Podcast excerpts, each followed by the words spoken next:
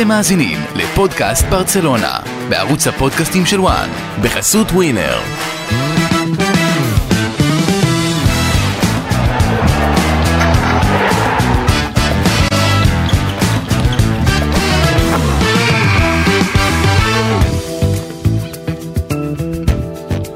פודקאסט ברצלונה פרק חמישים ושתיים, פודקאסט אליפות.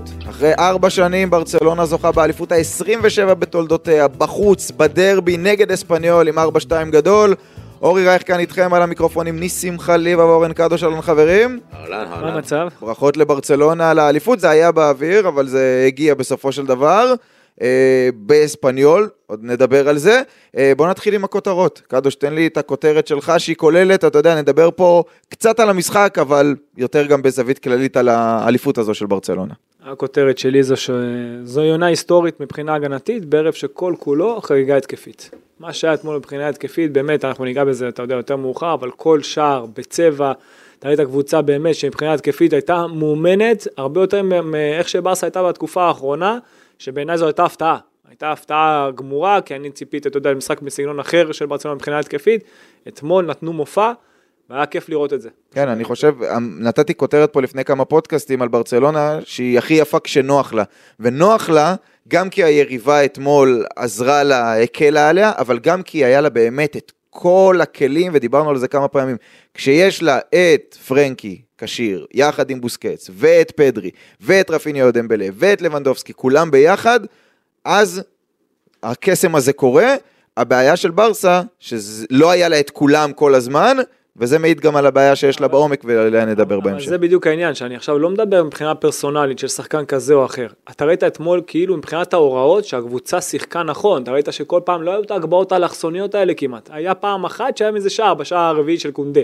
כל השער באמת, אתה ראית הקבוצה שיודעת מה היא רוצה מעצמה, מגיעה לקו הרוחב, דרך פדרי, דרך קונדה, דרך בלדה, משם הכדורי רוחב פנימה ששחקנים בהם הפנים, התנועות מהרחוק פנימה של לבנדובסקי, באמת היה משחק התקפי נהדר אתמול. כן, ואני חושב, אנחנו עוד ניגע לא מעט בהגנה, וגם דיברנו על זה במהלך העונה, אני חושב שברצלונה מבחינה התקפית שראינו אתמול אצל, נגד אספניול, זו הברצלונה שצ'אבי רוצה. נכון, לא תמיד זה יצא.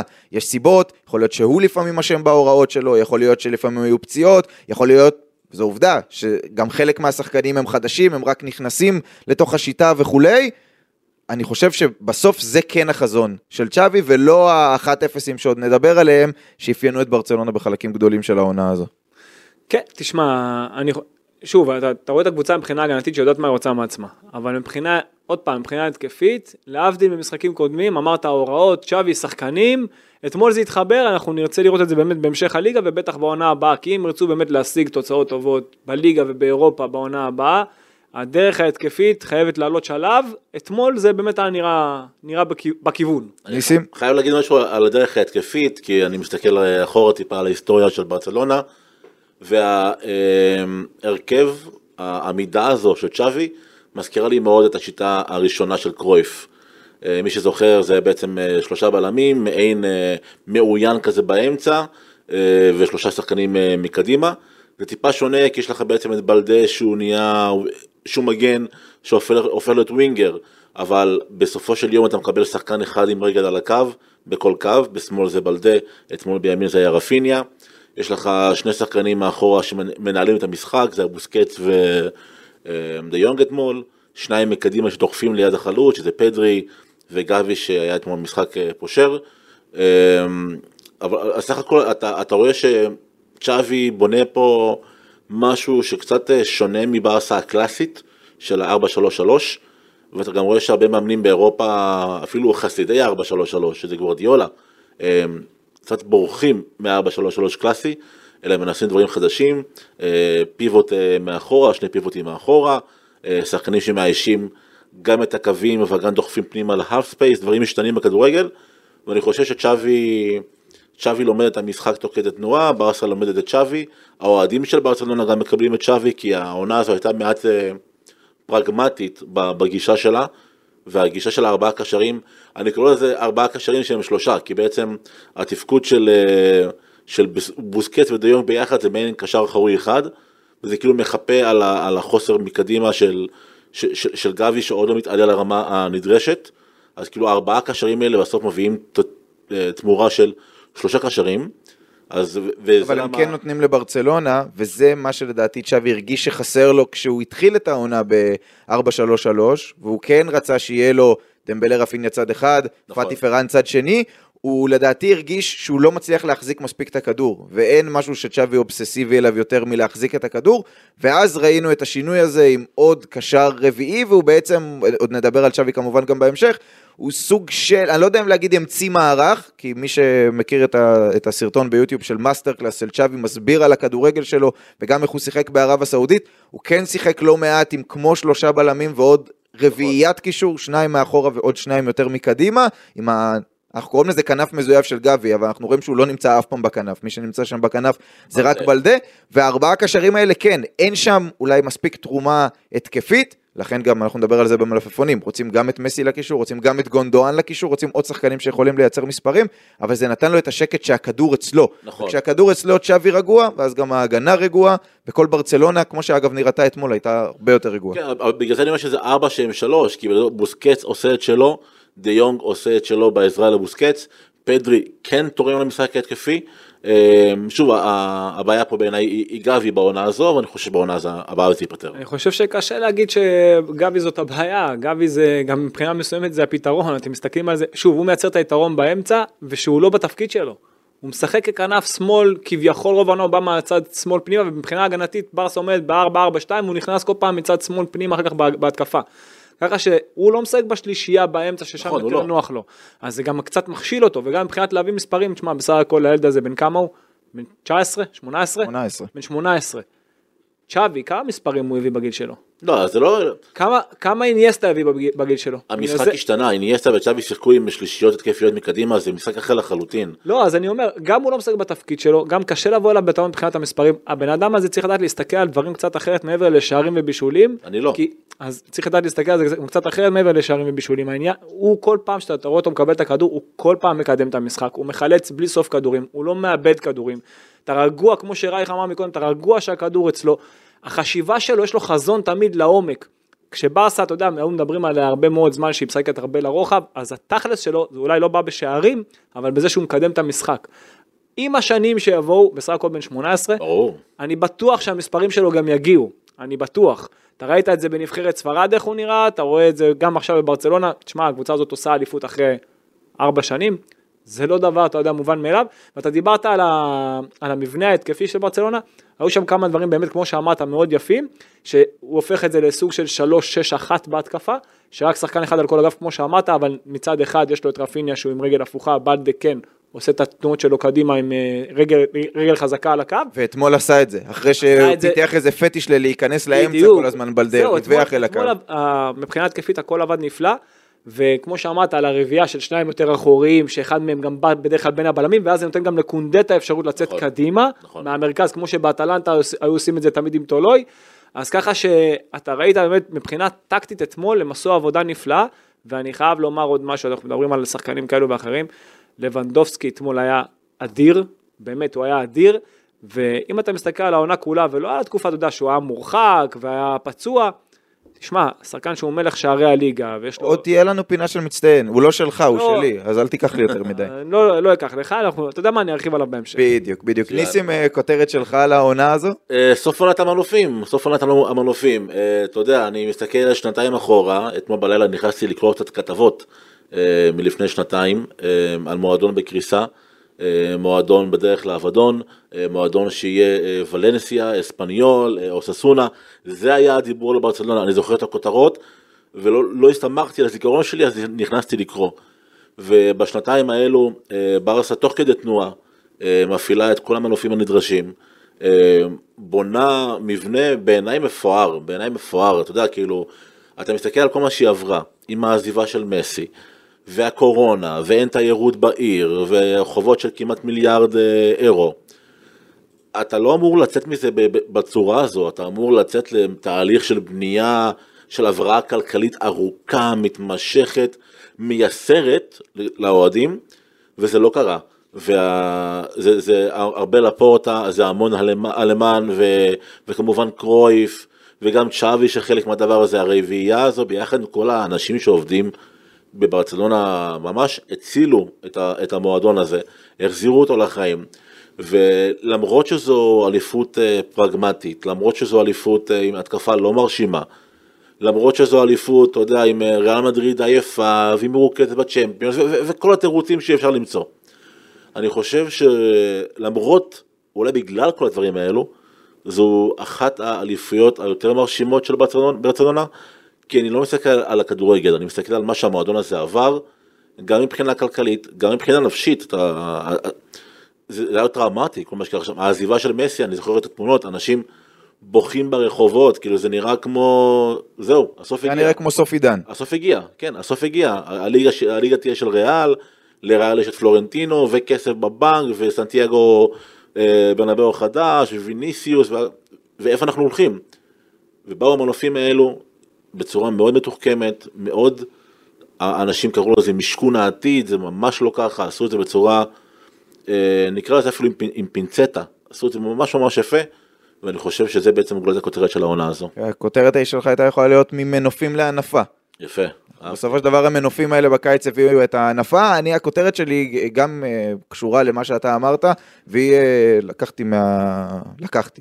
כולם מכירים את הציטוט, לא הרבה יודעים אולי שהוא מהמשנה, זה דע מאין באת ולאן אתה הולך, אז לאן אתה הולך אנחנו נדבר כרגיל במלפפונים, אבל שוב ברגעי חגיגות צריך לזכור מאיפה ברצלונה באה, ולא רק כלכלית אלא גם מקצועית, זו קבוצה שלפני שנה וחצי, נובמבר אלפיים עשרים ואחת כשצ'אבי הגיע, הייתה קבוצה על הקרשים, קבוצה שההשתתפות שלה בליגת האלופות הייתה בספק, היא הייתה עדר ללא רואה, ובעיקר קבוצת הגנה מזעזעת, ולמרות שצ'אבי היה רוצה לראות קבוצה כמו שהוא ראה אתמול יותר פעמים התקפית, אני חושב שהאליפות הזאת של ברצלונה, לפעמים בחיים אתה לא מקבל את מה שאתה רוצה, אבל אתה מקבל לפעמים את מה שאתה צריך, ואני חושב שברצלונה קיבלה, עשתה אליפות שהיא צריכה, ברור שהיו רוצים שגם ההגנה תשתדרג וגם ההתקפה תבריק, אבל אם היה צריך לבחור, לא האוהדים. האוהדים היו אומרים, תנו לי התקפה, תנו לי לחקור, תנו לי שערים בקאמפ נו. בשביל להביא תארים, גם האוהדים היו אומרים את זה. מאוד יכול להיות שאתה צודק. אם היו צריכים לבחור בין השניים, אני חושב שהבסיס ההגנתי שנבנה בברצלונה העונה, הוא חשוב יותר לעתיד, מכל החתמה התקפית אחרת שהם היו יכולים לעשות בקיץ, ועל היסודות האלה גם יהיה להם יותר קל לשפר את הצד ההתקפי, ולמרות שהפוקוס הולך על ההגנה, ובצדק, כי באמת המספרים הם היסטוריים, ואורן דיבר על זה, ו-עשרים וחמישה שערים נקיים, ואין סוף באמת משחקים שהם, שהם לא סופגים, למרות שאתמול הם ספגו שניים, אני חושב גם שיש קצת הפרזה שלילית ביחס כלפי העונה של ברסה באופן כללי, אמרתי פה כמה פעמים, ואני חושב שזה תקף גם אתמול, וזה יהיה תקף גם למחזורי הסיום, המילים הן מלחמת הודעה, אני חושב שברצלונה נמצאת באיזושהי מלחמת הודעה על העונה הזו, כי אומרים הרבה, כן היא עשתה, אבל כמו שאני אומר, אבל ריאל אולי לא התרכזה עד הסוף, כן, אבל התקפית הם, אה, וכאלה. אני חושב שהיה מונדיאל באמצע, ואחרי זה גם היו פציעות וירידה, וזה קצת מטשטש את העונה של ברצלונה, שוב, שאף אחד לא יחשוב, אני לא אומר שהייתה לה איזו עונה התקפית אדירה, ראינו מברצלונה עונות, אה, עונות משוגעות, אבל ב-שלושים וארבעה משחקים, ב-שלושים היא כבשה. רק בארבעה היא לא הצליחה למצוא את הרשת, זה לא דבר של מה בכך, בטח כשרוב הקבוצות, אנחנו רואים בספרד, באות להרוג אותך. אבל בעיקר אחת אפס. יפה, או, הנה, הנה נקודה, שלושים וארבעה משחקים. כמה משחקים היו עם אחת אפס? אחת עשרה. כולם מדברים על אחת עשרה משחקים של אחת אפס, שהיא כבשה שער אחד. היו חמישה משחקים עם שני שערים. שלושה שערים ומעלה, שלושה ארבעה שערים. כמה משחקים היו העונה? אחת עשרה. זה עדיין. כמו ה-אחת אפס. יפה. אבל הדגש הולך, צריך לזכור, רוב המשחקים של השלושה והארבעה היו בחלק הראשון של העונה, גם כשכולם היו קשירים, וגם זה היה מזמן, כי הייתה פגרת מונדיאל, ואנשים קצת שוכחים את ההתחלה. גם אחרי, היא נתנה עכשיו רביעייה לבטיס לפני כמה שבועות, היא נתנה ארבעה שערים נגד אספניול אתמול, אז אני אומר, זה לא מבריק ומדהים, אבל לדעתי זה הרבה פחות גרוע מאיך שאנשים מדברים על זה ומתייחסים לזה. בתחילת העונה ברסה הייתה יותר טובה. בחלק הראשון של העונה הייתה פשוט יותר טובה מבחינה התקפית, ולכן אז גם המספרים היו יותר טובים בתחילת העונה, וגם כמות השערים. תוך כדי שהתקדמה העונה, זה באמת היה יותר להשיג תוצאה. זה ככה זה נראה. העניין הוא שפשוט, אתה יודע, יש סטנדרט שנקבע בספרד, ריאל וברס הכובשים מאה שמונים שערים בדרך כלל. או, אתה רואה, בדקתי, ריאל מדריד, לפני שלוש שנים בקורונה, עם זידן לקחה אליפות. אף אחד לא אמר את מה שאומרים עכשיו על ברצלונה. זה לא נכון, כי אוהדי ריאל כיתרו לו פעם על זידן. הם כיתרו, נכון, נכון, נכון, נכון, נכון, אבל כמה שערים היא כבשה כל העונה? בליגה? שבעים. ברצלונה רחוקה מזה שישה שערים, כשיש עוד ארבעה משחקים. יפה. אבל אז אני מסכים איתך שאוהדי ריאל באמת אמרו, עכשיו אוהדי ברסה לא התלוננו על זה אולי, כי אתה יודע מאיפה שהם באו, עכשיו אנחנו נתלונן על זה שלא כבשנו מספיק שערים. אבל רגע, עזוב שנייה את המספרים, עוד פעם, אני רוצה בכוונה לצאת מהמספרים, אני מדבר מבחינת הסגנון ההתקפי, אתה יודע את ברסה של צ'אבי, מבחינה התקפית, שהיא יותר איכותית מרוב הקבוצות בליגה, אתה יודע, זה קל להגיד את זה, נכון? היא הייתה נראית פחות טוב התקפית, היא הייתה כאילו בנויה על משחק ההגנה, יכולת אישית בחלק הקדמי, אתמול זה היה נראה אחרת, אבל זו הביקורת בעיקר. פשוט צריך לזכור את הקבוצה, הקבוצה שיחקה עם שני שחקני התקפה, לא עם שלושה כמו בסטנדרט, ארבע ארבע שתיים כזה, שזה בעצם אחד וחצי, כי זה לבנדובסקי וחצי רפיניה, חצי דמבלה, כי שניהם לא היו בשיאם, והתרגלנו לעונות של שלישייה התקפית, מסי ניימר סוארס וכן הלאה, ולפני זה דברים מעריפים אחרים, ואז אתה מגיע ללבנדובסקי, חצי רפיניה, חצי דמבלה, אז ברור שהכמות שערים תרד, גם ברור שהיופי בהתקפה ירד, וזו הפרגמטיות, אבל הפרגמטיות היא לא תמיד מילה שלילית, היא פשוט מספרת את הסיפור של המצב הנוכחי, ואיך ממקסמים אותו, וברסה מקסמה את זה. כן, ואפרופו ריאל מדריד, אני חושב שה... השוואה, או איך שאפשר להסתכל על העונה של ברצלונה, כן צריך לתת את מדד ריאל מדריד. כי ריאל מדריד עכשיו היא, ב, אתה יודע, בשלבים האחרונים של ליגת אלופות, אז אפשר להגיד, אוקיי, קצת הורידה את הרגל מהגז, וגם היא ניצחה למשל את חטאפה, למרות שהיא הורידה את הרגל מהגז. ריאל מדריד היא אלופת אירופה. אין, אני חושב שאם מסתכלים על הסגל של ברצלונה, לעומת הסגל של ריאל מדריד, יכול להיות שת, שתגידו לי, אתה טועה בעמדה הזו, בעמדה הזו.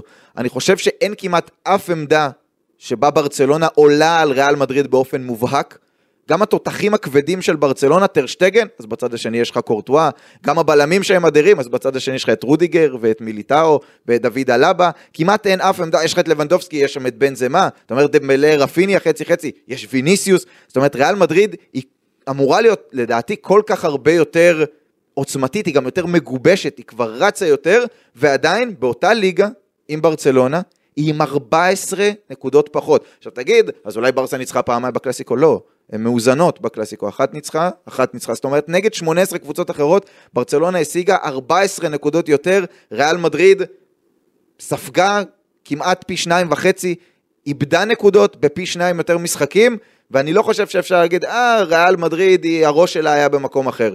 אם הראש שלה היה, הראש שלה היה בליגה, רוב העונה, והיא הצליחה נגד קבוצות שקשה להצליח, נגדן הרבה פחות ממה שברצלונה הצליחה לעשות את זה.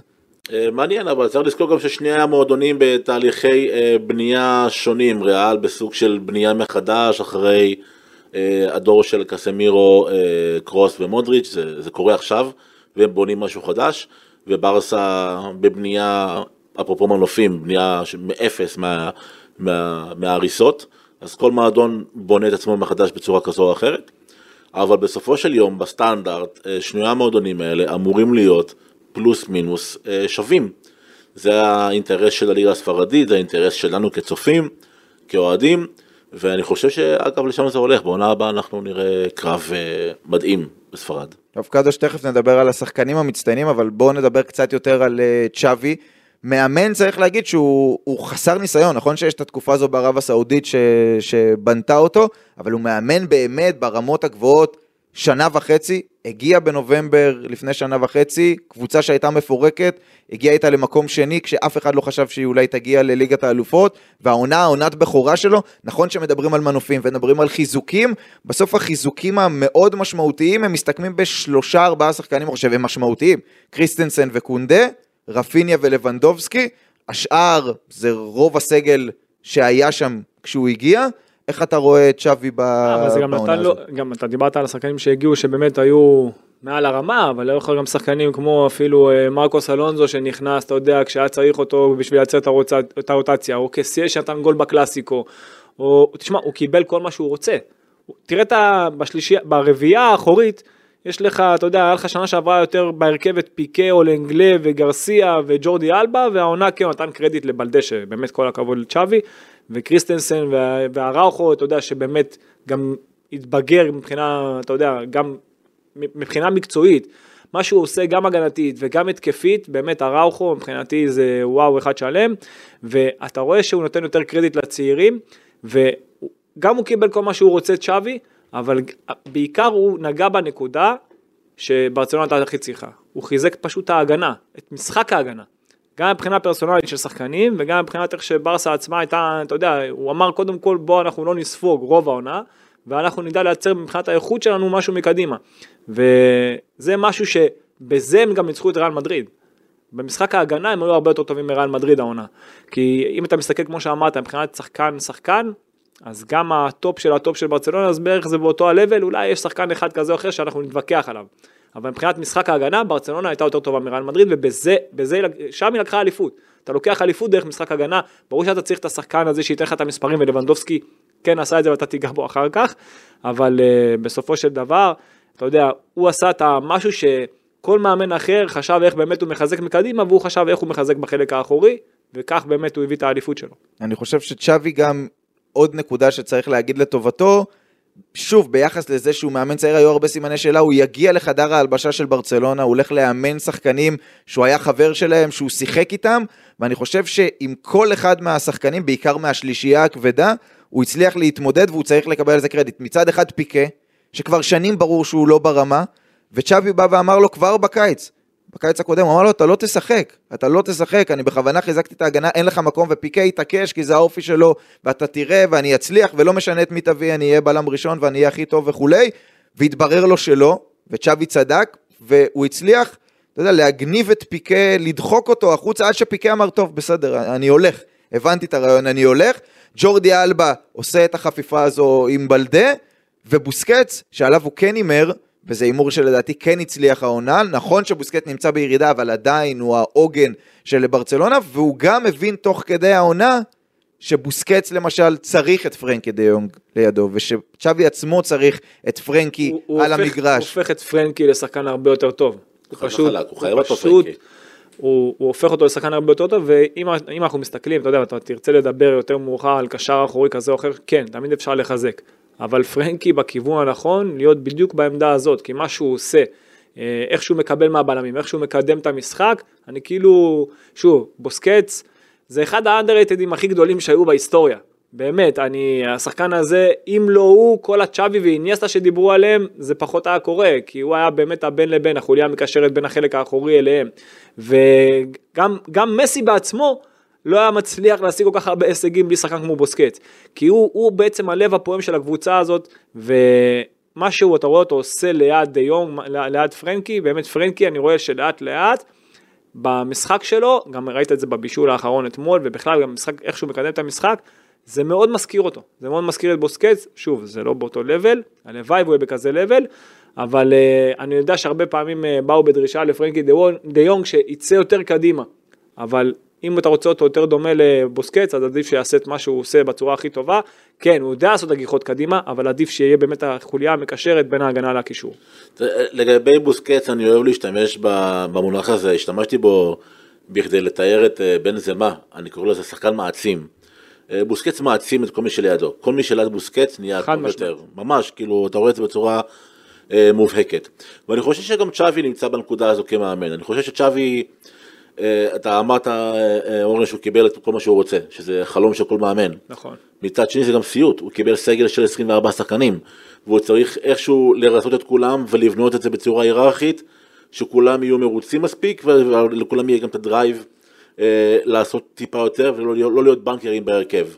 ויש כמה בנקרים בהרכב כמובן, אבל אני חושב שצ'אבי, למרות הסגל הרחב שהוא קיבל, שזו ברכה, מצד שני ידע איך להשתמש בו בצורה נכונה, אולי רק פאבלו טורי, השחקן היחיד שסבל לעונה ממה שנקרא מאמן מנג'מנט של צ'אבי, אז זה, זה דבר הזה, אני חושב שגם צ'אבי, אתה רואה שהוא מאמן של דשא, הוא לא מאמן שיושב, מסתכל מלמעלה ושולח את העוזרי מאמן לנהל את האימונים, ואחרי זה כמו מנג'ר קלאסי, יושב במשרד, בוחר את הרכבים, מוריניו כזה למשל, מדי פעם עושה גיחות לדשא, אבל רוב הזמן הוא במשרד, מתכנן, טיפה כמו אפילו מנהל מקצועי, וצ'אבי לא שם, צ'אבי כל יום בדשא, כל יום בשחקנים, משחק איתם, מרגיש אותם, ברמה המנטלית זה מאוד חשוב, במיוחד לשחקנים צעירים כמו פדרי, גבי, בלדה וכן הלאה, וגם לשחקנים חדשים שהגיעו, קריסטנסן שהגיע והפך להיות עמוד תווך, זה לא קל להגיע מהפרמייר ליג לספרד,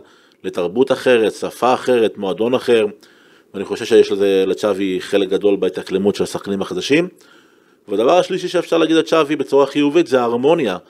ברסה, אמרת אורי פרק שעבר שבכל יום חדש יש חדשות בברסה, אבל למרות כל החדשות והברייקינג ניוז והשמועות והריחולים והשיחות במסדרון, יש הרמוניה בברצלונה, יש הנהלה שיודעת מה שהיא עושה, שמכוונת.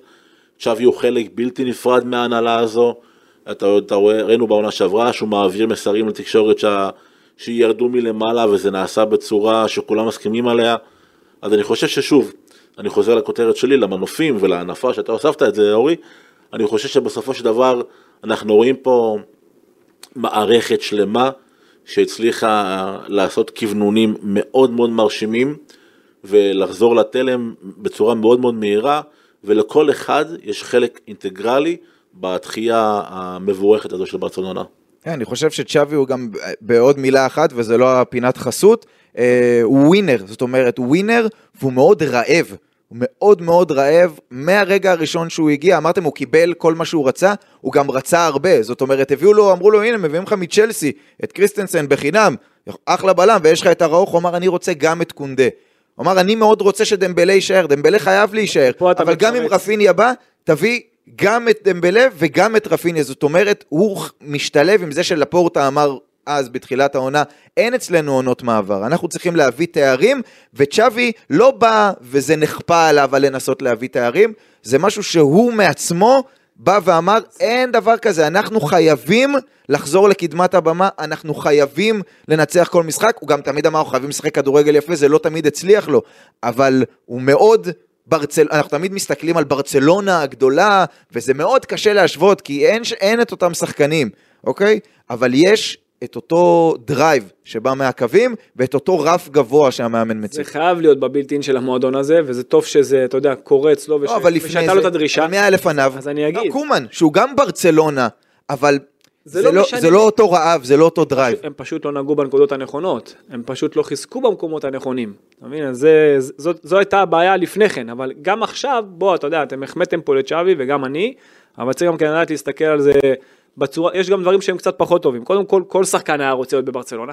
כל שחקן כמעט. בעולם הזה, אין כמעט אחד שלא היה רוצה, ולכן גם הם היו לא מעט שהתפשרו ולהיות שחקני רוטציה. אז זה, אתה יודע, גם צ'אבי פה הרוויח מהדבר הזה, וכל מאמן בעולם, בעולם, היה מת לקבל מה שהוא רוצה. נכון. אמרת, זה גם יכול להיות לרעתו. כל מאמן מת לקבל מה שהוא רוצה, והוא קיבל מה שהוא רוצה.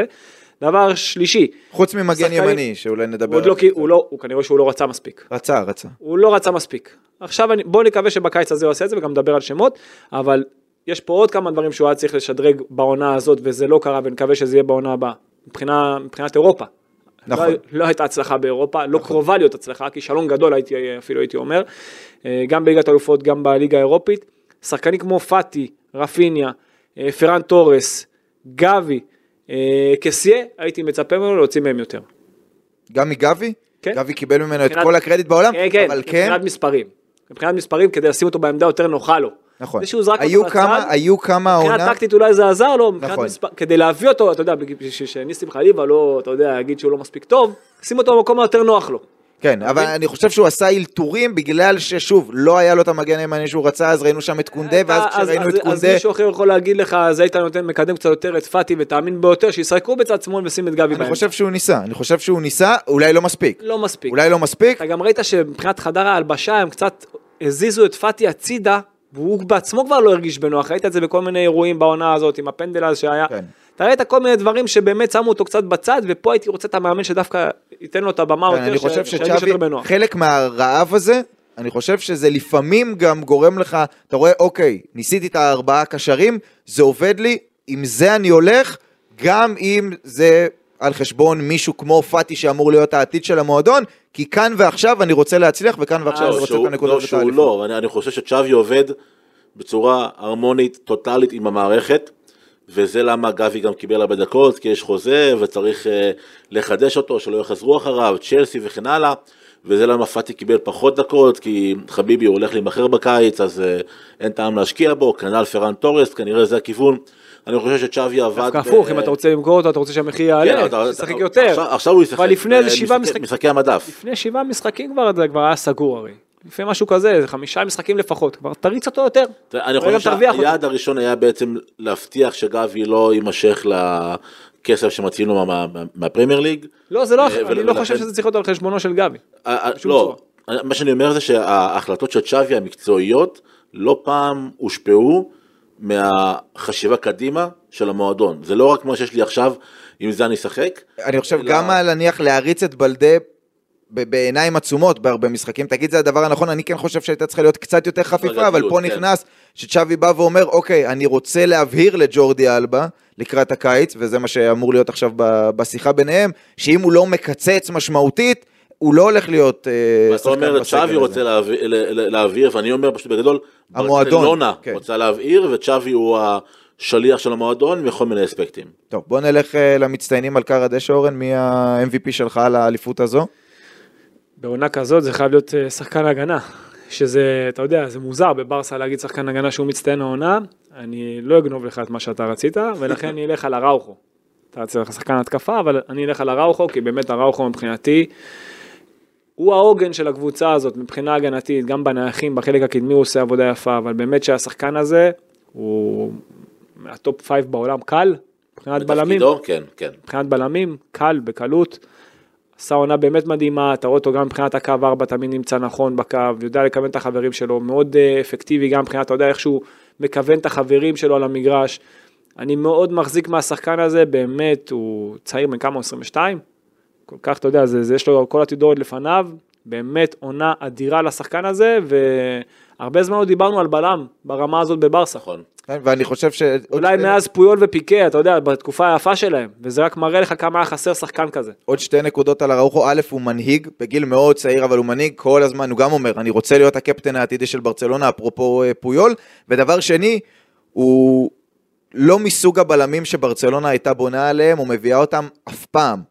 אף פעם, הם תמיד היום מחפשים קודם כל את הבלם שיודע להניע את הכדור. אחרי זה, זה הקטע שהוא... אחרי זה יהיה נחמד אם הוא ידע לעשות הגנה. אז הראוחו לקחו שחקן, שאני לא רוצה להגזים באמירה, אבל הוא היה מאוד מאוד מוגבל במשחק הרגל שלו, וראינו את זה במשחקים לפני שנתיים ובשנה שעברה, ותחת שווי יש... זה עניין של ביטחון. מאוד גדול, מאוד מאוד גדול, והראיה הכי טובה הייתה אתמול, בגול הראשון, שבלדה נותן שם את הריצה הזו על הקו, הוא שולח לו חץ מדויק, וזה באמת שחקן ששוב, לקחו, זה כמו שתמיד אומרים כשמטפחים צעירים, האם לקחת את החזקים והמהירים וללמד אותם כדורגל, או לקחת את הטכניים ולנסות לחזק אותם וכו'.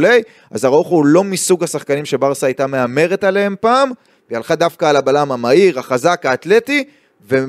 גורמת לו להסתגל לכדורגל של ברצלונה, ועד עכשיו זה, אם, אם הוא השחקן המצטיין של העונה, זה עובד מצוין. אגב, אני אהבתי את השימוש במילה חץ, זה לקסיקון שלך, לא קאטו שהמילה זו חץ. חצים, כן, כן, אני מקשיב קצת לקאטו. צריך לאמץ את הז'רגון הזה.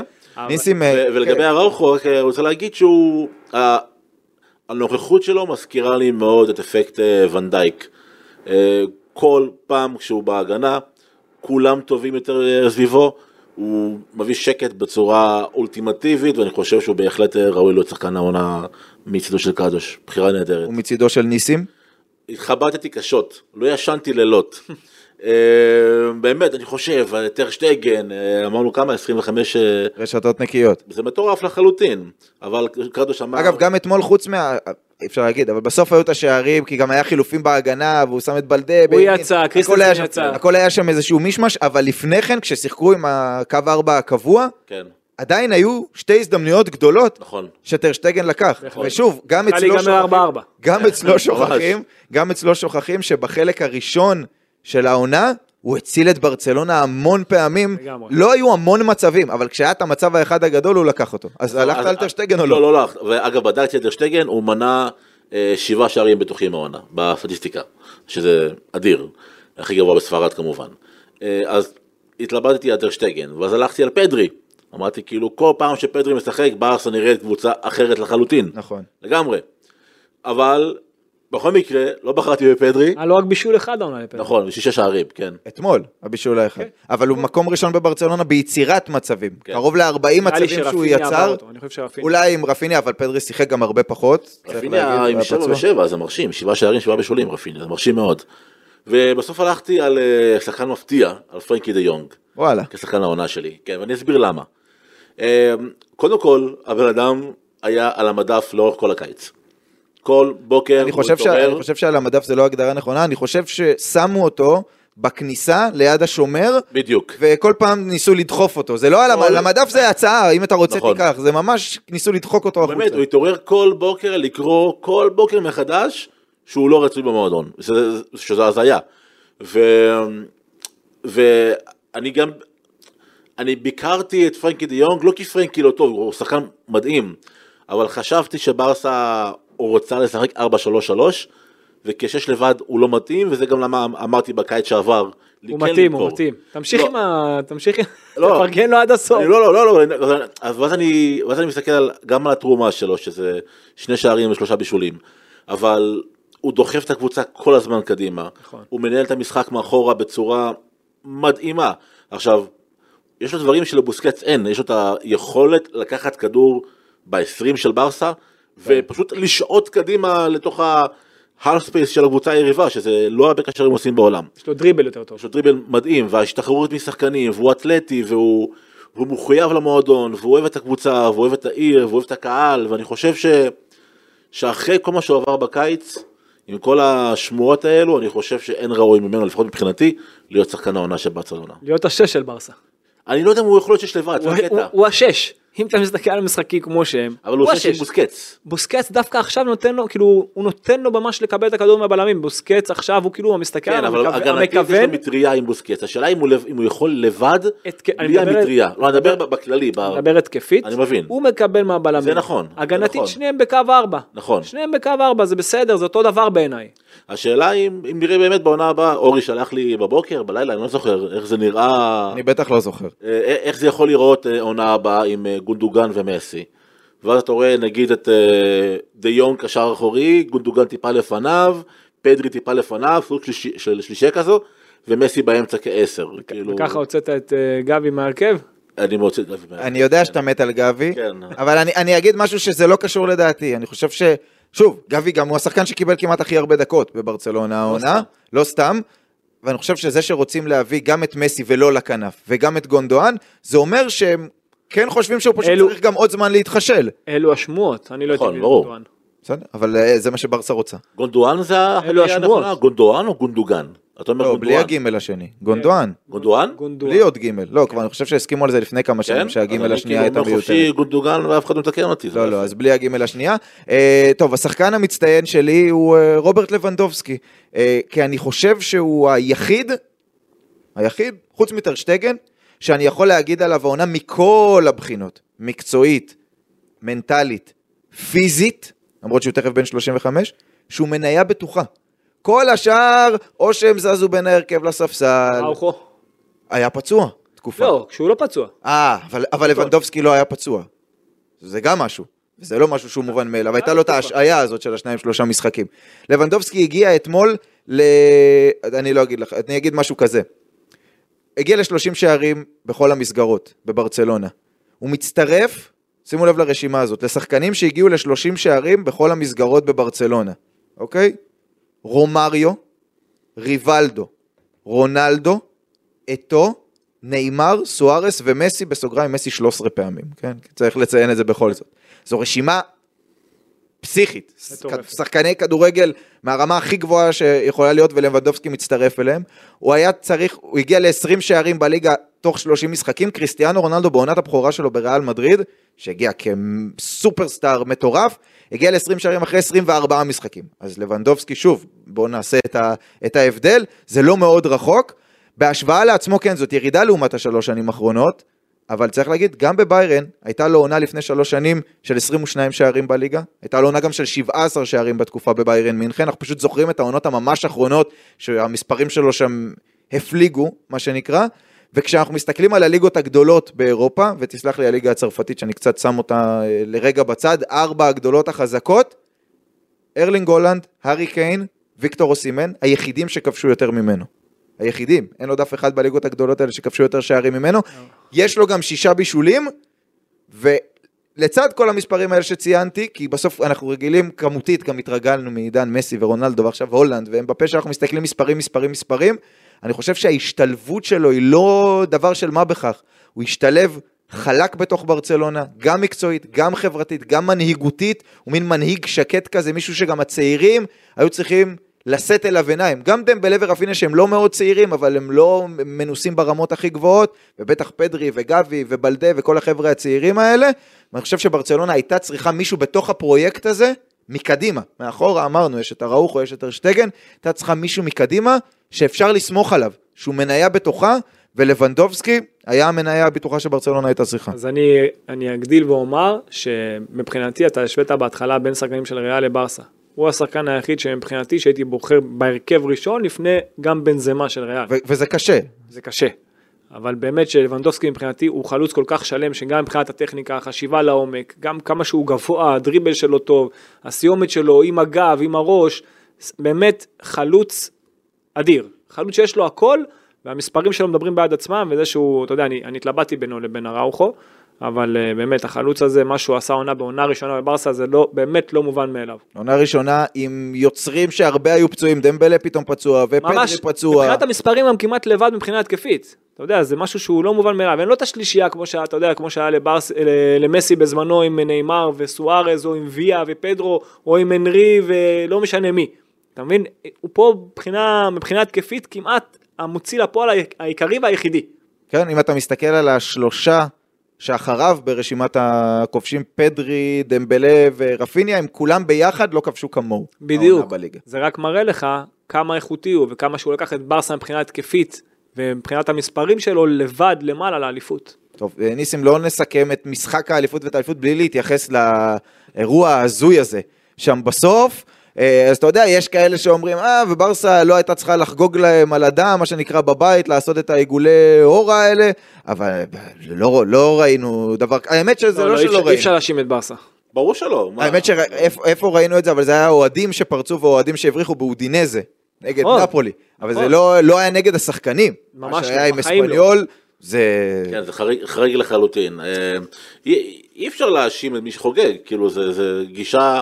ילדותית, בלתי בוגרת, חסרת אחריות, כאילו, אני מבין את הכאב של אספניול, יורדים ליגה, ועוד בדרבי מול ברסה, כאילו, ברור לחלוטין. אבל uh, קחו אחריות על עצמכם, אתה, זה דבר שהוא לא מתקבל uh, בעליל, ומעניין מה ייתן להם עונש בית הדין המשפטי של uh, ספרד, לחדה. חלק מהכדורגל, אתה יודע, אנחנו... תמיד יש קבוצה אחת שמנצחת ואחת מפסידה, אלא אם כן המשחק, אתה יודע, יוצא מאוזן. כן. אבל חלק מהכדורגל זה לדעת לשאת הפסדים. דרך ההפסד אתה גם יודע אחר כך גם לנצח, זה, זה חלק מהמשחק הזה, וזה שאתה רואה את היריבה שלך חוגגת, כן, זה מצער, נכון. צריך לדעת לספוג את זה, לדעת להבין איך בפעם הבאה אתה כן יכול לעשות עונה יותר טובה, אם אנחנו מסתכלים מבחינתה של אספניול. התגובה הזאת אין לה מקום, באמת חבורה של פרחחים, לא ראיתי דבר כזה הרבה מאוד זמן בספרד, וזה... ובכלל, האמת, בליגות הגדולות בכלל, באירופה... נגד, נגד שחק... שהם יצאו בריצה הזו נגד השחקנים, אבל אני חייב להגיד, כל הכבוד לשחקנים של ברסה שברחו אחורה, לא היו הרבה שהיו בורחים, במקומות אחרים. זה קצת מתחבר לכל מה שדיברנו, רשמתי את זה פה לעצמי. בתוך כל האירוע הזוי הזה, מה שוב ראינו? שברצלונה הכי טובה בלרדת להגנה. פשוט הכי טובה בלעשות הגנה. הם דפקו שם ספרינט בהנהגת הראוכו, אגב. לא נכנסו לתקן. כולם במהירות, ירדו שם, אגב, יש תמונות מתוך החדר ההלבשה, שדווקא בוסקץ בטירוף שם, כנראה שמישהו גם זרק איזה מילה או משהו, אבל ירדו, התגוננו, משם הם עשו את ההגנה, מתוך העמדות שלהם, וככה הם יצאו מהאירוע הזה. אירוע מביך, אבל באמת אירוע שלא מתאים. אבל בזכות זה, אגב, שברצלונה ירדה כל כך מהר להגנה, האירוע הזה נעצר איפשהו נעצר, כי אם הם היו נשארים שם על הדשא, זה היה יכול להיגמר בצורה... היה יכול להיגמר ב... באמת באסון, באסון. ממש אסון, כן, כן, ממש ככה. שוב הראוכו הוביל את החבורה. אה, טוב, אז זו העונה שהייתה לברצלונה בליגה, עכשיו הם אמורים להתפנות, זה מה שאומרים, עכשיו הבטחנו את האליפות, עכשיו אנחנו יכולים להתחיל ולהוציא את התוכניות שלנו לעונה הבאה. ועכשיו, המלפפוניאדה. זה מעבר של מקצוע אתה. אה, מת על זה. טוב, קודם כל נגיד, ניגע בקצרה, המנהל המקצועי, שוב נראה שדקו הולך ומתחזק שם, נפגש גם עם לפורטה, גם עם צ'אבי, אם הוא ייכנס לתפקיד, צריך להגיד, זה רק בסוף יוני, הלמן עדיין נמצא עד סוף יוני. יש עוד אמירה אחת שחשוב לי להגיד, לפני שנדבר ספציפית על שחקנים ועל הבנייה, זה שאנשים ממשיכים להגיד, לברצלונה אין כסף, אין לה כסף, איך היא עכשיו חושבת גם להביא את מסי וגם את גונדואן וגם רוצים לקנות מישהו בכמה עשרות מיליונים ומדברים אולי על, על כנף סמול טופ שהם ירצו להביא וכולי וכולי, צריך להגיד את זה חד וחלק, זה לא שלברצלונה אין כסף, מועדון שמייצר מאות מיליונים כל שנה, קרוב למיליארד בהכנסות, זה לא מועדון שאין לו כסף, הוא קיבל ירושה מאוד גרועה מהנשיא הקודם, מההנהלה הקודמת, הרבה מאוד הוצאות שהיו יותר גדולות מההכנסות הכל כך גדולות האלה, עשו את המנופים בקיץ הקודם, כנראה שלא יעשו את זה בקיץ הזה, וכן, הם ירצו למכור שחקנים, יש איזושהי מין ביקורת כזאת של, הם אומרים לשחקנים אין לנו כסף או משהו בסגנון, תקצצו וכולי, הכל הוא ביחס לציפייה, זאת אומרת ברצלונה הייתה יכולה ללכת גם בשוק של השנה שעברה וגם בשוק הזה, ולהגיד לעצמה, טוב, בסדר, אז אנחנו נתמודד על מקום בליגת האלופות, ולא נתאמץ, ולא נמכור כל שחקן שאפשר לעשות עליו איזשהו leverage כזה, הבאנו אותו בחינם ונמכור, ונצליח עם מה שנצליח. לא, הם מכוונים מאוד גבוה, ושוב, הם צריכים לסדר את המספרים, אבל זה כמו שיש לכל אחד מאיתנו, ראיתי שאתה מחפש בפייסבוק, מנהל איזשהו תקציב כזה, ואתה צריך לראות הכנסות, הוצאות וכולי, אז הם מסדרים את המספרים, יש להם הרבה מאוד כסף, פשוט בהוצאות הם צריכים להבין איפה לקצץ ואיך לאזן את זה. יש לי שאלה אחת, אורלרן, לפני שניגע במספרים עצמם, כי אני מדבר הרבה עם, עם קרפל, הוא לא מצליח להגיע לפה להתארח פיזית, אבל הרוח השיחות איתו הובילה אותי לשאלה הזו, וזה האם ברצלונה בכל זאת, היא לוקחת פה אליפות ב-ארבע עשרה הפרש על ריאל מדריד וכולי, ועדיין מדברים על כמה שחקני רכש היא רוצה להביא, רק בכותרת, רוצה להביא מגן ימני, רוצה להביא עוד בלם גיבוי, רוצה להביא מחליף לבוסקץ, רוצה להביא את גונדואן, רוצה להביא את מסי, רוצה להביא את קרסקו לכנף, רוצה להביא גיבוי ללבנדובסקי, השאלה האם ברצלונה מגזימה ברעב הזה שיש לה לקראת חלון העברות, בהתחשב בזה שהיא הרגע לקחה אליפות. חד משמעית כן. חד משמעית כן. ברסה שיחה נקודתית. ממש נקודתית. אם אתה, אם אתה שואל אותי, מבחינה מה שהיא הכי חייבת זה מגן ימני, כנף שמאל, ואולי עוד קשר, אבל רק אם היא מוותרת אפילו על עוד קשר. כי אני, באמת איך שאני רואה את הקבוצה הזאת, כמובן שהיא מסי, אני לא מדבר עכשיו על מסי, כן? מסי תמיד טוב. תמיד זה טוב שהוא יהיה. אבל כנף שמאל היא כן צריכה לחזק, והיא צריכה לדעת לשחרר שחקן כזה, כמו לדעתי פרן טורס כזה, היא יכולה לשחרר את ארי גרסיה, והיא צריכה מגן ימני כמו פרסנדה כזה.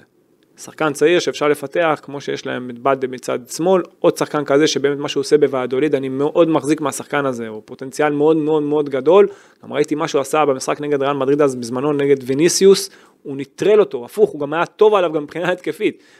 אחד כזה שגם יש לו סעיף שחרור די נמוך, מה אותו שלושים מיליון, כן, זה שחקן שהייתי מביא ראשון, ראשון, כי זה באמת חוליה שהכי חסרה להם, ואז גם קונדה גם יכול להיות גם אופציה של בלם, אתה יודע, ואז זה גם סותם לך את החור הזה, שבמקום להביא עוד אחד כזה, בקישור באמצע, אני שמעתי הלא מעט, אנחנו גם ניגע בהם נבש ואחרים, היחיד שיכול לשדרג בעיניי, היחיד, זה ברוזוביץ' כזה, שיש לא מה דיבורים, אבל זה גם המון כסף, ואין להם, אין גם למה, בטח שאתה רואה את מצטיין העונה של חליבה פה, את פרנקי דיונג שהוא יכול להיות השש, אתה יודע, הקלאסי, יש גם את קסיה שהוא יכול להיות שם בעמדה הזאת, יש לא מעט שחקנים יצירתיים בברסה בקישור, כנף שמאל הם כן צריכים, ושם באמת גם הם קבלו את אבדה חזרה, שאני, שוב, זה, זה, זה כמו רכש בעיניי, הוא שחקן אדיר, ואלה הם כן תביא איזה מישהו, אתה יודע, זה סופרסטאר על התפקיד הזה, כזה, כן.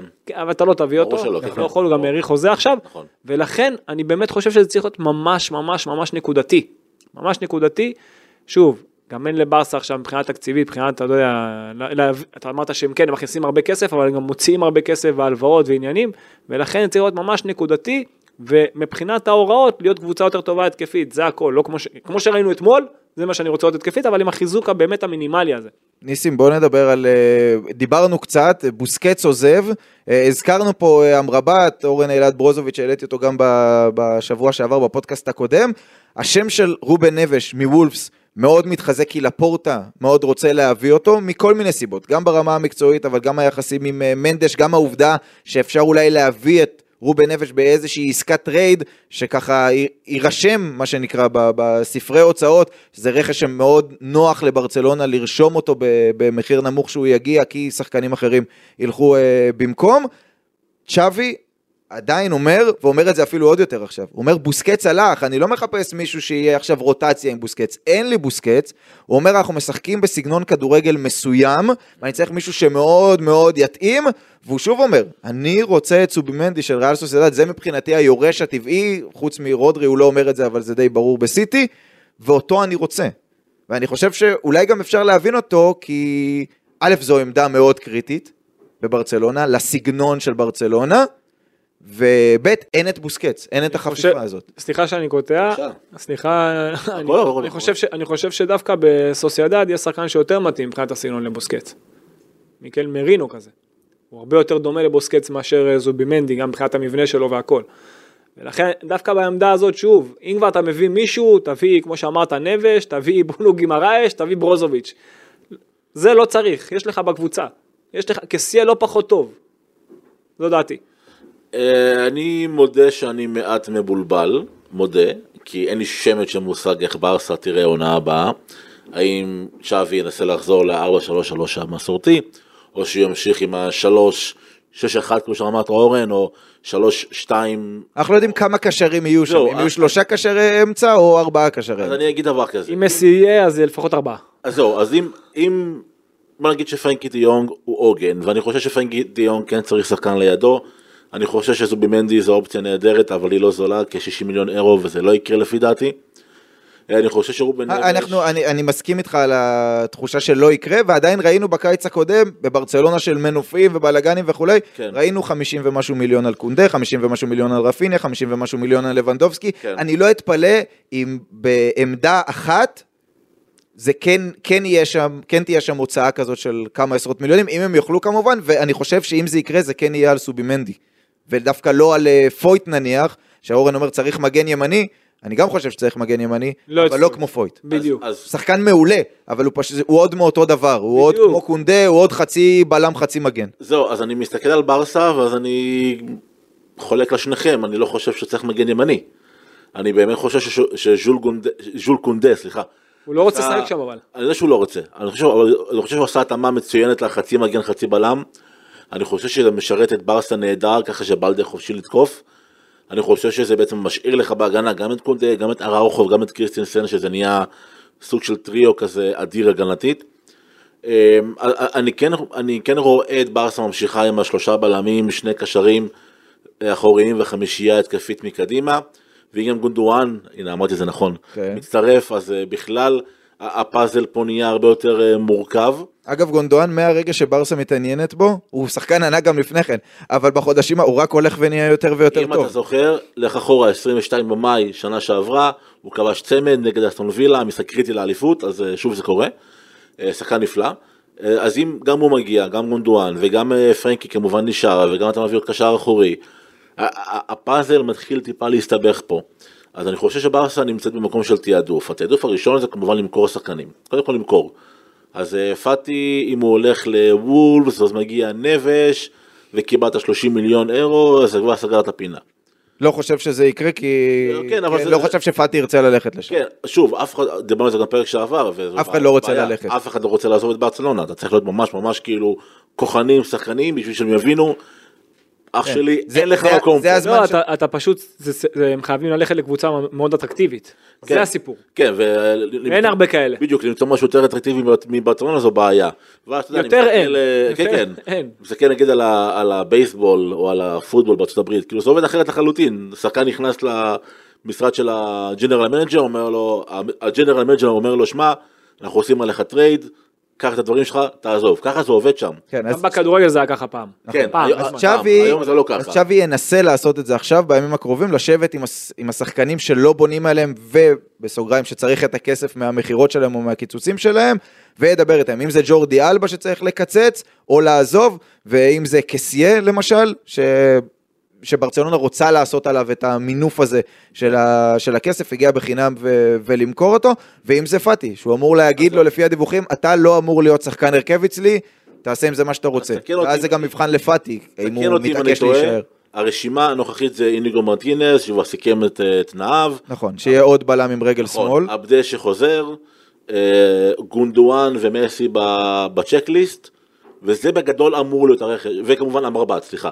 אברבט או ברוזוביץ' מישהו לקישור אחורי ומגן ימני. הרשימה היא לא כזאת, היא לא כזאת קצרה, ואני אני חייב להגיד, נכון שאורן אומר נקודתי, אני חושב שראינו את ברצלונה בהרבה מאוד מקרים כשאין לה את ה-אחד עשר הכי טובים שלה, זה בעיה. הנפילה היא, הנפילה היא מאוד גדולה. וראינו גם באירופה, בלי קשר לפציעות, לא פציעות וכולי, שיש לה כן מקום לצמוח, לא רק ב-אחד עשר, אלא בעיקר במי שמגבה אותם. רק שנה לגבי המגן הימני, קנסלו מושאל לביירן מינכן, ביירן מינכן לא תממש את האופציה של שבעים מיליון אירו, בשמה הוא חוזר לסיטי, היחסים עם גוורדיולה מרוסקים, אופציה מאוד אופציה מאוד טובה, אבל בהרבה כסף, רסנדו זה בהרבה יותר... לא, אלה הם ישאילו אותו. של השאלה, אם זה התחייבות לשנה הבאה. אני אגיד לך למה לא קנסלו, לדעתי, בגלל שז'ול קונדה, בסוף זה מסכם את כל מה שאמרנו, כי קונדה הוא מצד אחד לא רוצה להיות מגן, מצד שני הוא עושה את החצי מגן, חצי בלם בצורה טובה, וצריך שתהיה את האופציה הזאת, ואם יביאו מישהו כמו קנסלו, את קנסלו אתה מביא כדי להיות מוברג להרכב, גם כי זה מה שהוא רוצה. כן. ואז אתה נכנס לעניינים של אוקיי, אז קונדה נהיה בלם, ומה עם קריסטנסן, שהוא כל כך טוב, ולא הזכרנו אותו פה בפרק האליפות, למרות שיש לו קרדיט מאוד גדול בהצלחה ההגנתית של ברצלונה. הם צריכים להביא, בגלל זה אני מתחבר יותר לדברים כמו פרסנדה, כמו מגנים צעירים, שיבינו את המקום שלהם, שהם לא שחקני הרכב בנקר, ושהם באוריינטציה שונה, מקונדה, מפויט, מאספיליקווטה שרצו בקיץ הקודם, מישהו שיוכל להיות תואם בלדה בצד השני. עכשיו אתה מוציא את המילים מהפה בדיוק, עכשיו למה? כי אתם קצת שיקורים כנראה מהמשחק של אתמול, הרי ברסה היא אמנם שיחקה נגד אספנול שיורדת ליגה, זה אחד, ובאמת תצוגה התקפית טובה, אבל באה לה קבוצה ש... בא לה כמו, אתה יודע, בינגו בשבילה. נכון. למה? היא שיחקה חמש שלוש שתיים, זה היה טוב לך באחד על אחד בקווים. נכון. לא היית צריך את העוד שחקן הזה בקו, באמצע לך הייתה עוד מספרי של רביעייה לפחות מול שלישייה, הכל היה לך קל, אוקיי, וגם מבחינה איכותית, באחד על אחד בקו היה לך קל, רוב הקבוצות שמתגוננות נגדך ב-ארבע חמש אחת, ב-חמש ארבע אחת, שיש להם שני שחקנים על כל הגב, וסוגרים את האמצע כמו שצריך, זה כבר הרבה יותר קשה, וראינו את ברסה מתקשה המון בתקופה נכון. האחרונה, ולכן הם כן צריכים את המגן הזה, לא כמו קונדה, כזה שיכול לפרוץ מהקו ולייצר יתרון מספרי בקו, וגם אם לא יתרון מספרי, אבל לייצר את היתרון האיכותי בקו, וזה עליהם מאוד חסר, ולכן בעמדות המפתח, מבחינתי עמדות המפתח בכדורגל היום, בקבוצה שהיא יוזמת, זה לא בקישור האחורי, זה כן, שם צריכים להיות טובים, זה דווקא, זה בטח בחוד ובשחקן הגנה, אבל הקווים, שם בקווים, שם אתה צריך את השחקנים שעושים את ההבדל, כי משם מגיעים המצבים, ומגן ימני, שייצר לך מספרים, כמו שייצר לך בלדה, בעונה הזאת, אין לך. וגם כנף שמאל שמייצר מספרים, כמו שמייצר לך רפיניה מצד ימין, או אמרת חצי חצי עם דמבלה, אין לך. בעמדות האלה, שם הם הכי חייבים להתחזק, הם מייצרים את המספרים, הם עושים את ההבדל, ואתמול זו לא דוגמה, ואתה יכול לראות את זה בתקופה האחרונה, שהם יותר מתקשים לייצר מצבים, אתמול זה באמת, זה, זה קיבלת הקבוצה שבאה לך הכי קל בעולם, אז צריך לשים את הדברים האלה בצד, ולחזק בעמדות איפה שבאמת יעשו את ההבדל. כל השאר זה תוספות. קודם כל מגן ימני וכנף שמאל, ככה, ככה אני רואה את זה. אגב, לא אמרנו גם בתוך הדיון, אבל ברצלונה רוצה וגם צריכה בעיניי גיבוי ללבנדובסקי. בסוף אי אפשר, אנחנו רואים מה היה עם בנזמה, לקח כדור זהב, עונה אחרי זה, הוא עדיין מצוין כשהוא משחק, אבל הוא לא תמיד שיחק. יהיה לך את מסי. אני רוצה לומר... יהיה לך את מסי. מסי לא ישחק שם במקום לבנדובסקי. למה? הוא יכול להיות חלוץ מדומה, מה הבעיה? אני רוצה לומר שתי הערות. אחת על קנסלו עם כוכבית, לכאורה, כמובן. ריב עם גוורדיולה. לאחר מכן מונדיאל מוזר שהוא לא בהרכב עם כל מיני דיבורים מסביב, לאחר מכן הגעה לביירן מינכן ושהוא מגיע, דיווחים בספרד שיש הדלפות לתקשורת של ההרכבים של ביירן מינכן ובלגן עם נגלסמן, ואז נגלסמן עוזב, אולי יש איזה אישו חברתי בעייתי עם קנסלו, צריך לקחת את זה בחשבון. לגבי מה שאתה אמרת אורן, על, על, על, על הכנפיים, אני חושב שאנחנו רואים איזה אה, טרנד, או נקרא לזה אה, תופעה, או סוג של חידוש בכדורגל, שהכדורגל משוחק רחב, משוחק בדרך למרכז. אתה רואה את גוורדיולה, שאני לוקח את גוורדיולה כ, כמאסטר, כי הוא המאסטר של הכדורגל היום. הוא משחק עם שבעה, אפילו שמונה שחקנים באמצע. זה שלושה בלמים, שני אחוריים, שני קדמיים וחלוץ. זאת אומרת, הרצועה של האמצע, יש שם שמונה שחקנים, ובכנפיים יש שחקן כנף אחד. כל כנף, שחקן, ברצועה האמצעית, שמונה שחקנים. לא, אבל הוא יודע לצאת את הרון מספרים בקו. ברור. יש לו שילובי התקפה שיש לו שניים על הקו בכל התקפה. בא לו דבריינה מימין ועוזר לסילבה. וברא לו גונדואן, נכנס ועוזר לגריליש, והאלנד זז טיפה וזז. זאת אומרת, אתה רואה, יש תנועה קדימה, אבל בפוזישיונל פליי, שחקני הכנף, שזה אחד ואחד, עם רגל על הקו, וכל שאר הקבוצה דוחפת קדימה מהסנטר, מה, מהרצועה האמצעית. ויכול להיות שלשם צ'אבי הולך, עם שלישיית בלמים, עם שני קשרים אחוריים, ועם פדרי, ועם מסי, ועם גונדואן, ועם די יונג באמצע. ואני לא יודע איך זה ייראה בכנפיים, אולי עם דמבלה ו... ובלדה, זה נשמע לי הכי הגיוני. וזה זה החזון של צ'אבי. ששחקן אחד עם רגל על הקו, כמו שראינו לאורך כל העונה, ושחקנים התקפיים שנכנסים להלף ספייס ועוזרים להם בדואליות, כמו שאתה אמרת. מבחינה התקפית, כשקבוצה תוקפת, אין סיבה לשניים להיות על הקו, אבל מבחינת העמידת מוצא שלהם, לפני שהכדור מגיע לאזור, כן. אחר כך, אחד הרי נכנס יותר אל האמצע, עושה את הכיסא אל האמצע, והשני פותח ממש על הקו, ולכן שם אתה רואה את השחקן האחד. זה בקלאסי. ככה זה גם קורה גם עכשיו בקבוצה כמו סיטי.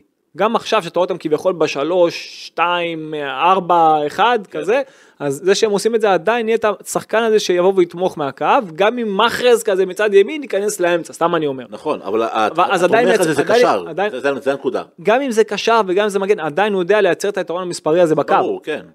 וזה דבר שהיה חסר מאוד בברסה, ודווקא השחקן מבחינה, כמו שאמרת, קלאסית, שהוא מגן ימני, שהוא יודע לפתוח את המשחק לקו, הרבה יותר קל לו.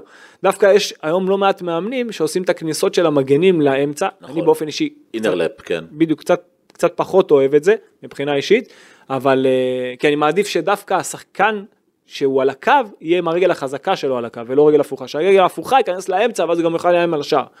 וזה, זה, זה משהו שהוא, מבחינתי שוב, אני חושב שברסה צריכה לשדרג, אם היא תעשה את זה, היא תצליח לא רק בליגה, וגם באירופה. היא צריכה שיהיה לו את האופציה. בדיוק. כרגע אין לה את האופציה, היה לה את אקטור בהירין, שהם הביאו בתחילת העונה, כאילו על הרול הזה, אבל הוא לא היה... הוא פעם היה מתאים. אבל הוא לא היה בלבל, אבל הוא כן היה בסגנון, ואני גם מסכים שאולי צריך עוד מישהו שיעשה את זה שם. נסיים את פינת המלפפונים, רק אמרנו, הזכרנו את השם של מסי, אז רק נגיד שאתמול גם בחגיגות, גם יוסטן, הסגן של לפורטה, אומר, אני אשמח מאוד שמסי יחזור, וגם לפורטה אומר, אנחנו כבר עובדים הרבה מאוד זמן על העונה הבאה, ואנחנו נעשה את כל מה שאנחנו יכולים, כדי שלא מסי יהיה בברצלונה, וזה משהו שעד עכשיו הם אומרים, הוא שחקן של פריס סן ז'רמן, אנחנו מכבדים וכולי, אבל אחרי השריקות בוז כבר פחות מכבדים את מה שקורה שם בפריז, וברצלונה הולכת על מסי, ואנחנו נגלה אם זה מה שיקרה באמת בסופו של דבר. נקודה האחרונה, משחק הבא, יש משחק הבא, זה יהיה משחק הענפה בקאמפ נו, שם האוהדים לא יבריחו את השחקנים אלא יחגגו איתם, נגד ריאל סוסיידד, אין עדיין יחסים למשחק הזה בווינר, צריך להגיד זה משחק שהוא חשוב לברצלונה כי היא רוצה לתת הופעה מול הקהל שלה, אבל הוא חשוב בדיוק ברמה הטבלאית לריאל סוסיידד שרוצה להבטיח את המקום בליגת האלופות, והריאל ככה רודפת אחריה, יריבה הרבה יותר חזקה ממה שראינו אתמול נגד אספניול כמובן. התחושה שלי היא שברצלונה תספוג שם, ו... ו... וזה כן יכול להיות משחק שהוא, שהוא רב שערים, נאמר, אז אין לנו יחסים בווינר, אבל אני כן חושב שלמרות המחמאות המוצדקות שנתנו פה להגנה של ברצלונה, נגד ההתקפה של ריאל סוסיידד, היא כן עלולה לספוג, אבל היא כן גם תנסה לתת את ההופעה ההתקפית כמו שראינו אתמול, כן לשחק את הכדורגל כמו שהיה אתמול, אתה רואה אותה לוקחת אליפות בבית בקלאס כמו שהיא עשתה נגד אספניול, או שבגלל שלריאל סוסיידד זה הרבה יותר חשוב, זה יהיה הרבה יותר קשה? אני חושב שסוסיידד יכולה להוציא משהו מהמשחק הזה, אני לא חושב שהם יותר טובים ברצלונה בטח בבית שלה, אבל אני שידרתי את המשחק האחרון, בכלל בתקופה האחרונה שידרתי לא מעט את סוסיידד, ומרכז השדה שלה עם מיקל מרינו וסילבה וסובי מנדי שהזכרת קודם, וקובו מקצד ימין ואויר סבל מצד שמאל, באמת הקבוצה הזאת כל כך כיף לראות אותה, קבוצה נהדרת, מגיע לה להיות בצ'מפיונס בעונה הבאה, גם סולו את החלוץ, חלוץ נכון, נהדר, נכון. באמת חלוץ שלם אמיתי, ובאמת כיף לראות את הקבוצה הזאת, אבל היא, היא, היא גם היא לא הכי יציבה, היא הובילה שתיים אפס ממש על ההתחלה, ספגה, נגד ג'ירונה, נכון. נגד ג'ירונה ספגה שני שערים, אחר גם, גם, גם לקבל את השלישי, ו... שוב, יצירת הנקודות יותר, אולי ברסה תהיה שיקורה מהאליפות, ואז באמת היא תאבד נקודות, אבל זה לא שברסה פחות טובה ממנה, זה באמת משחק שהכל יכול להיות בו, כי היא סוציאדד גם קבוצה התקפית טובה, גם הגנתית היא לא רעה בכלל, אבל שוב, ברסה היא יותר איכותית, השאלה איך היא תבוא למשחק, זה באמת הרבה יותר תלוי בה.